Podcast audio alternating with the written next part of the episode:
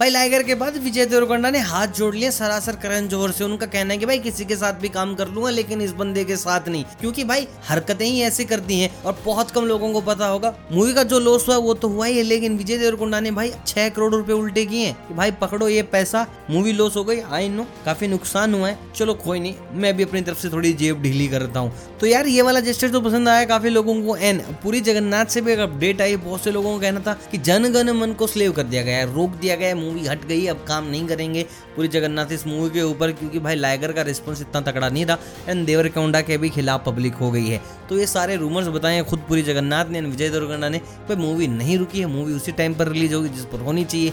And ऐसा कुछ भी नहीं है कि पूरी जगन्नाथ रूठे हुए हैं विजय देवरकोंडा से। भाई रूठे तो विजय देवरकोंडा हैं, वो भी अनन्या पांडे से एंड करण जौहर से। उनका कहना था कि भाई जब आपको पता है कि अनन्या का काम ऐसा होने वाला है पब्लिक इतनी इनकी अगेंस्ट है तो यार मेरे अप्रोच में क्यों लेकर रहा है मतलब कि क्यों मेरे अगेंस्ट इनको एक्ट्रेस बनाया और इतनी अच्छी मूवी का काम खराब कर दिया?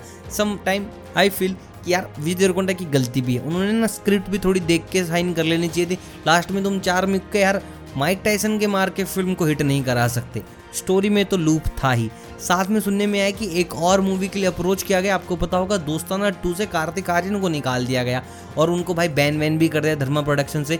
तो वो जो मूवी रुकी हुई है, उसको दोबारा से स्टार्ट करना चाह रहे हैं करण जौहर और इस बार वो साथ लेना चाह रहे हैं विजय देवरकोंडा का। एक एक्टर तो फिक्स है, नाम अभी रिवील नहीं हुआ है, शायद हो भी गया हो आइडिया नहीं है। बाकी हाँ दूसरा नाम विजय देवरकोंडा चाह रहे हैं। और they know very well Vijay Deverakonda की फ़ैन फॉलोइंग तो है, लेकिन इस बार देवरकोंडा साहब ने मना करता कि भैया मेरे को नहीं करना, तुम लोगों के साथ काम सारा दोस्ताना टू एक तो ऐसी मूवी है कि ना चाहते हुए भी इस गटर में फंस जाऊँगा तो निकला नहीं जाएगा, क्योंकि ऑडियंस पकड़ पकड़े चाटे तो मारेगी ज़रूर, क्योंकि आदमी ये लिमिट क्रॉस करा देता है, चाहे कुछ भी हो। बाकी आप मुझे कमेंट करके बताओ कि आप लोग दोस्ताना टू में विजय देवरकोंडा को चाहते हो कि नहीं? Do let me know everything through comments बाकी मिलता हूँ जल्द, अलविदा।